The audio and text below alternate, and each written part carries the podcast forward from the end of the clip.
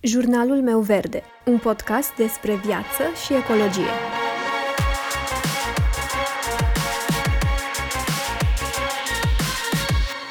Bună, eu sunt Alexandra și tu asculți Jurnalul meu verde, un podcast despre viață și ecologie. Cel mai probabil ați auzit până acum despre cei 3 R ai sustenabilității. Sau poate ați auzit despre varianta cu 5, 7 sau chiar 10 R, pentru că circulă și astfel de variante. Așa că în acest video vom clarifica care este de fapt treaba cu acești 3 R. Vom vorbi un pic despre definiția lor, de ce este importantă ordinea în care acești 3 R apar, vom vorbi despre istoria celor 3 R de la începuturi până în prezent, dar și despre aplicarea celor 3 R la nivel individual. Practic, ce putem să facem noi în fiecare zi pentru a aplica aceste principii. Și nu în ultimul rând vom vorbi despre motivul pentru care spun că sunt de fapt 3 R și nu mai mulți, așa că vom face o mică analiză a altor R pentru a vedea la ce se referă mai exact, unde se încadrează fiecare dintre aceștia de fapt și cum se aplică. Și haideți să vedem prima dată pe scurt la ce se referă fiecare dintre acești 3 R. Cei 3 R sunt de fapt un îndemn spre responsabilizare. Sunt niște principii fundamentale care ne ajută să prevenim și să reducem din risipa și din uh, deșeurile create, dar ne ajută în același timp și la conservarea resurselor naturale. Pe scurt, aceste inițiale vin de la Reduce, Reuse, Recycle, ceea ce înseamnă redu, reutilizează și reciclează. Primul R, reducere, se referă la reducerea cantității de deșeuri produse, la reducerea cantității de resurse de orice fel pe care le consumăm sau le folosim, la reducerea poluării, la reducerea risipei și așa mai departe. Al doilea R, reutilizare, presupune reutilizarea tuturor materialelor cât mai mult posibil, atât în scopul inițial pentru care au fost create, dar și în alt scop, poate. Iar asta pentru a utiliza la maximum resursele pe care le folosim. La fel ca în cazul primului R, reutilizarea ne ajută să evităm risipa suplimentară de resurse, ne ajută să evităm poluarea ori deșeurile suplimentare și mare atenție pentru că reutilizarea este diferită de al treilea R și anume de reciclare. Reciclarea este un proces ce implică transformarea materialelor și deșeurilor în produse noi. Acest proces presupune efectiv descompunerea articolelor respective pentru a crea materii prime, astfel încât acestea să fie folosite la fabricarea de noi produse. Reciclarea ajută și ea la conservarea resurselor naturale, la reducerea cantității de deșeuri care ajung în gropile de gunoi. Practic, o doză de aluminiu sau un borcan sau alte materiale se pot transforma în produse noi ori în ambalaje noi. Dacă vorbim despre ordinea acestor R, e bine, nici aceasta nu este deloc întâmplătoare, ci este de fapt o ordine logică ce prioritizează aceste principii în ordinea eficienței. Urmând această ordine, acordăm prioritate reducerii deșeurilor și conservării resurselor și nu ne bazăm din prima pe reciclare ca modalitate de a gestiona deșeurile. Pentru că, deși prin reciclare reducem consumul de resurse naturale, economisim energie, protejăm mediul înconjurător, Totuși, reciclarea nu este soluția ideală. Iar exemple sunt foarte multe în acest sens. De exemplu, gândiți-vă la ambalaje care de la bun început nu sunt necesare. De exemplu, pungi de plastic pentru fructe ori legume. Acestea nu au nevoie de așa ceva. Așa că, atâta timp cât ambalajul respectiv nu este necesar de la bun început, chiar nu contează dacă este reciclabil sau nu, pentru că tot folosește inutil resurse suplimentare, fără a oferi un beneficiu real suplimentar pe lângă faptul că nimeni nu poate garanta că acel ambalaj chiar va ajunge la reciclat și nu la groapa de gunoi. Sau gândiți-vă la lucruri care pot fi reutilizate, de exemplu borcane sau sticle care pot fi igienizate și reintroduse în circuit. Degeaba se reciclează borcanul dacă în primul rând nu se reutilizează. Gândiți-vă cât de ineficient poate fi un proces prin care un borcan este sfărâmat în bucățele mici și topit pentru a construi din nou tot un borcan pe lângă faptul că se folosesc în acest proces multe alte resurse suplimentare. În plus, reciclarea este pusă ca ultim pas atunci când vorbim despre reducerea deșeurilor și conservarea resurselor, tocmai pentru că rata de reciclare este încă scăzută. Deși conceptul de reciclare a început să fie din ce în ce mai prezent încă începând din anii 60-70, e bine, chiar și așa, rata de reciclare este încă foarte scăzută la nivel global. De exemplu, în Statele Unite ale Americii, rata de reciclare și compostare era de 32% în 2018. Media europeană în ceea ce privește reciclarea este de doar 48%, conform unor date din 2019. Doar 8 state ale Uniunii Europene aveau o rată de reciclare de peste 50% în 2019, iar Germania, care este țara cu cea mai mare rată de reciclare, procentul de reciclare era de 66% în 2019. Ca să nu mai vorbim de România, unde datele arătau în 2019 un procent de reciclare de 11,5%. De aceea este foarte important să ne orientăm să aplicăm acești 3 R în ordinea menționată. Indiferent că este vorba de companii, de autorități, de persoane fizice, noi toți ar trebui să aplicăm aceste principii în ordinea aceasta. Reduce, reuse, recycle. Redu, reutilizează, reciclează. Însă haideți să vedem și cum au apărut acești 3 R și cum a evoluat povestea lor pe parcurs. Originea celor trei R nu este foarte clară și, din păcate, nu se poate spune cu exactitate dacă a fost vorba de o companie sau de o persoană care a propus această inițiativă, care a venit cu această idee a celor trei R.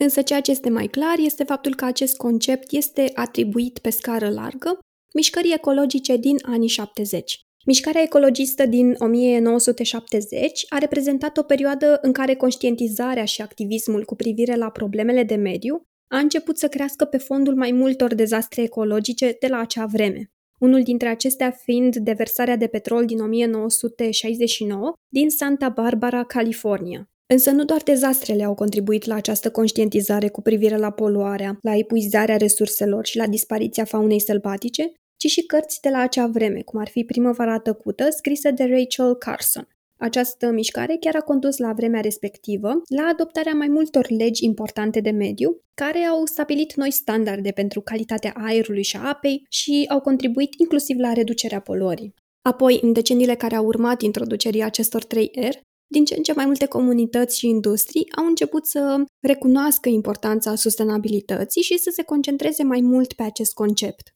Inclusiv guvernele din întreaga lume au început să implementeze politici și programe pentru a promova acești trei R. De exemplu, în iunie 2004, la summitul G8 din SUA, prim-ministrul japonez de la acea vreme, Junichiro Koizumi, a propus inițiativa 3R, care viza construirea unei societăți solide, unde resursele sunt folosite în mod eficient și deșeurile sunt reduse, iar asta cu ajutorul celor 3R, reducere, reutilizare și reciclare. Inițiativa a fost susținută de liderii G8, așa că în baza acestui acord, în perioada 28-30 aprilie 2005, a avut loc la Tokyo o reuniune ministerială pentru lansarea inițiativei 3R. Însă înainte ca inițiativa 3R să fie propusă de prim-ministrul japonez în iunie 2004, Japonia implementase deja o serie de programe și politici menite să reducă deșeurile și să crească reciclarea, începând încă din anii 50. De exemplu, Public Cleansing Act din 1954 a avut ca scop reglementarea deșeurilor în zonele urbane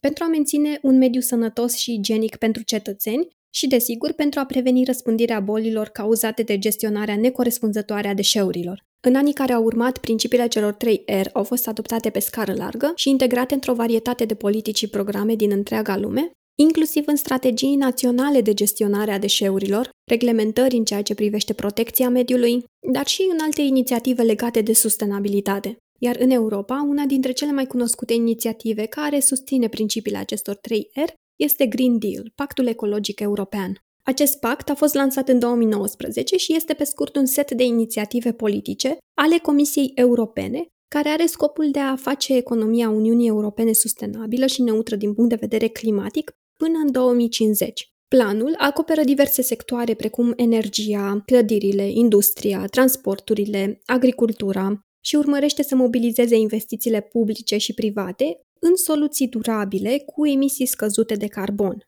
Astăzi, principiile celor trei R sunt aliniate, de exemplu, și cu anumite teorii sau filozofii de mediu, cum ar fi degrowth sau ecomodernismul. De exemplu, dacă vorbim despre degrowth, aceasta este o mișcare socială și economică ce pune accent pe schimbarea priorităților societății actuale. Practic, degrowth vorbește despre trecerea de la o societate bazată pe creștere economică și producție la o societate bazată pe sustenabilitate, bunăstare, preocupare pentru mediul înconjurător și cooperare. Principalele motive din spatele acestei mișcări fiind necesitatea de a asigura sustenabilitatea mediului înconjurător pe termen lung, dar și îmbunătățirea calității vieții în același timp. Iar dacă vorbim concret despre intersecția celor trei R cu mișcarea de growth, e bine, aceasta pledează pentru reducerea cantității de resurse utilizate pentru producerea de bunuri și servicii. La fel, pledează pentru reducerea nivelului general de consum și în special reducerea consumului articolelor de lux și neesențiale. Dar vorbește și despre reutilizarea și reciclarea produselor, materialelor și deșeurilor pentru a contribui la conservarea resurselor și la minimizarea daunelor mediului. La fel, dacă vorbim despre ecomodernism, și această filosofie de mediu se intersectează până la urmă cu principiile celor trei R. Ecomodernismul vorbește despre reducerea impactului pe care îl avem asupra mediului înconjurător, însă păstrând în același timp un standard ridicat de viață. Însă, deși această filosofie de mediu pune mai mult accent pe tehnologie și inovație decât pe reducerea consumului, așa cum se întâmplă în cazul degrowth, despre care am vorbit mai devreme, cei trei R sunt totuși o parte importantă pentru ecomodernism, pentru că ecomodernismul vorbește despre reducerea deșeurilor, despre reducerea emisiilor de carbon, despre conservarea resurselor și reducerea impactului activităților umane asupra mediului, despre economia circulară și așa mai departe, pentru toate acestea folosindu-se, desigur, de tehnologie și de inovație. Însă cei trei R pot fi aplicați și la nivel individual, adică îi putem include în activitățile noastre de zi cu zi, sau mai degrabă putem să transformăm activitățile noastre de zi cu zi, astfel încât să le aliniem conform principiilor celor trei R. Deși sunt unele persoane care spun că nu contează ce facem la nivel individual, că sunt acțiuni prea mici să conteze, prin includerea acestor trei principii în viața noastră de zi cu zi, noi chiar putem avea un impact pozitiv în promovarea sustenabilității și în conservarea resurselor planetei, astfel încât și generațiile viitoare să se poată folosi de ele.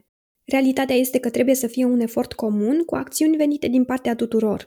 Gândiți-vă numai la persoanele din jurul nostru care vor fi influențate de acțiunile noastre, atât persoane adulte cât și copii.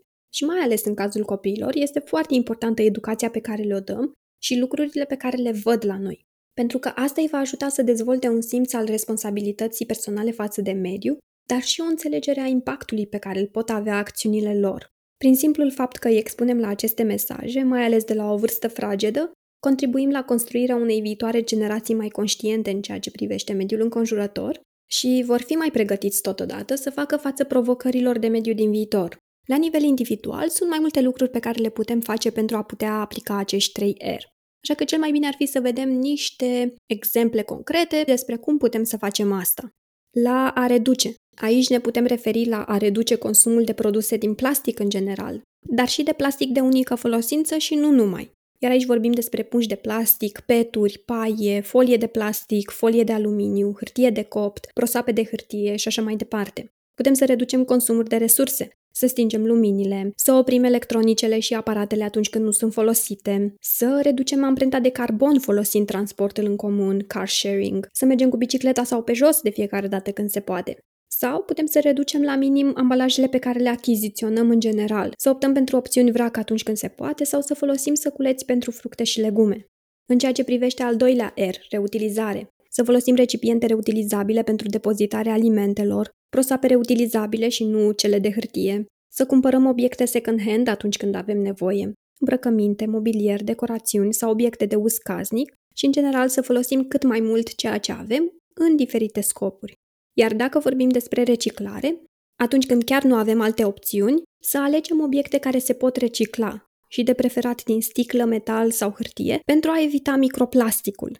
Și desigur să colectăm separat pentru a le duce la reciclat bateriile și deșeurile electrice și electronice, cum ar fi telefoane, computere, televizoare și așa mai departe. Și în sfârșit, haideți să vedem care este treaba cu acești 3 R și de ce spun că sunt doar 3 de fapt. Nu mă înțelegeți greșit, nu consider că este greșit sau corect într-un mod sau altul, ci ceea ce vreau eu să spun este că eu consider că acești 3 R se intersectează de fapt și cu alți R pe care i-am mai găsit pe internet. Cred că acești trei R, redu, reutilizează, reciclează, sunt de fapt o bază, însă este posibil ca alți R, și o să vedeți câteva exemple în cele ce urmează, este posibil ca acești uh, alți R să clarifice anumite lucruri sau să aducă poate o altă perspectivă la care poate nu ne-am gândit până acum. Și o să înțelegeți mai bine ce vreau să spun din următoarele exemple. De exemplu, un alt R ar fi responsabilitate. Acest R se referă la a prelua responsabilitatea, de exemplu, să ne îndreptăm către produse organice, să luăm o baterie de pe jos dacă o vedem, sau alt obiect din plastic ori un alt gunoi pe care îl vedem pe jos, să-l luăm și să-l punem la coșul de gunoi. Să ne îndreptăm către furnizori de energie electrică verde și așa mai departe. Însă, dacă stăm să ne gândim, toate aceste exemple ar putea foarte bine să fie încadrate în a reduce, pentru că dacă ne implicăm și luăm această responsabilitate, noi reducem practic impactul asupra mediului. Reducem numărul de gunoaie care sunt aruncate în locuri în care nu ar trebui să fie. Reducem consumul de resurse și așa mai departe. Un alt R este rezist.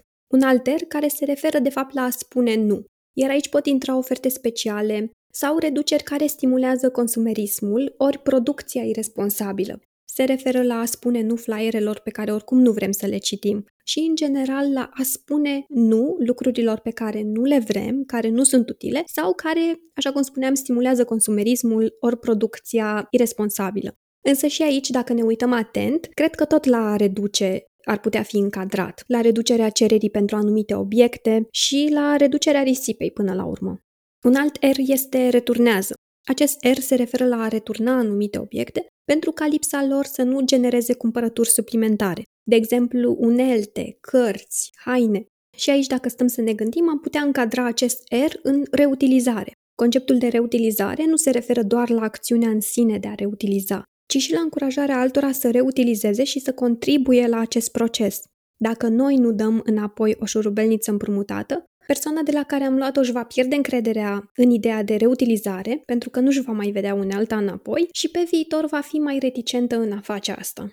Reparare și restaurare. Și acești R cred că ne duc imediat cu gândul la reutilizare. Dacă noi reparăm un obiect, acesta va putea fi reutilizat. Însă pe lângă asta am putea să-l încadrăm și în reducere. Pentru că, practic, noi nu aruncăm obiectul respectiv, și reducem astfel deșeurile, dar și consumul de resurse suplimentare prin faptul că nu vom cumpăra un obiect nou.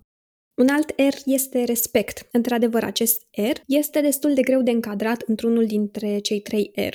Însă, dacă stăm să ne gândim un pic, respectul și cei trei R sunt niște concepte importante în ceea ce privește sustenabilitatea și sunt interconectate. De exemplu, demonstrarea respectului pentru mediu implică în sine reducerea consumului, reutilizarea resurselor sau reciclarea. Mai mult decât atât, arătarea respectului față de alți oameni și comunități poate fi legată de luarea de alegeri sustenabile care reduc daunele în comunitățile respective și promovează echitatea. Și la fel, în cazul ultimului R pe care eu l-am mai găsit, reach out, care s-ar traduce prin a atinge, a ajunge la, a contacta, Situația cred că e similară cu cea de mai devreme. Deși reach out nu poate fi încadrat instant într-unul dintre cei trei R, acesta poate fi văzut ca o extensie a acestora pentru că reach out se referă la ideea de a împărtăși informații, cunoștințe și experiențe legate de sustenabilitate cu alte persoane pentru a putea crește astfel gradul de conștientizare și pentru a promova practicile sustenabile. Așa că acest R poate avea impact direct asupra altor persoane care pot adopta în cele din urmă aceste practici. Și poate ori mai fi și alți R. Acum, cred că depinde de fiecare, de cum îi ține minte mai bine și cum vrea să-i folosească. Nu contează de fapt cât sunt, ci mai degrabă dacă îi folosim. Cel mai important este să ne ghidăm după aceste principii și să ne comportăm până la urmă responsabil față de noi și față de persoanele din jurul nostru și, desigur, să ne comportăm responsabil față de generațiile care vin după noi. Îți mulțumesc dacă m-ai ascultat până aici și sper să mă ascult și următoarea dată.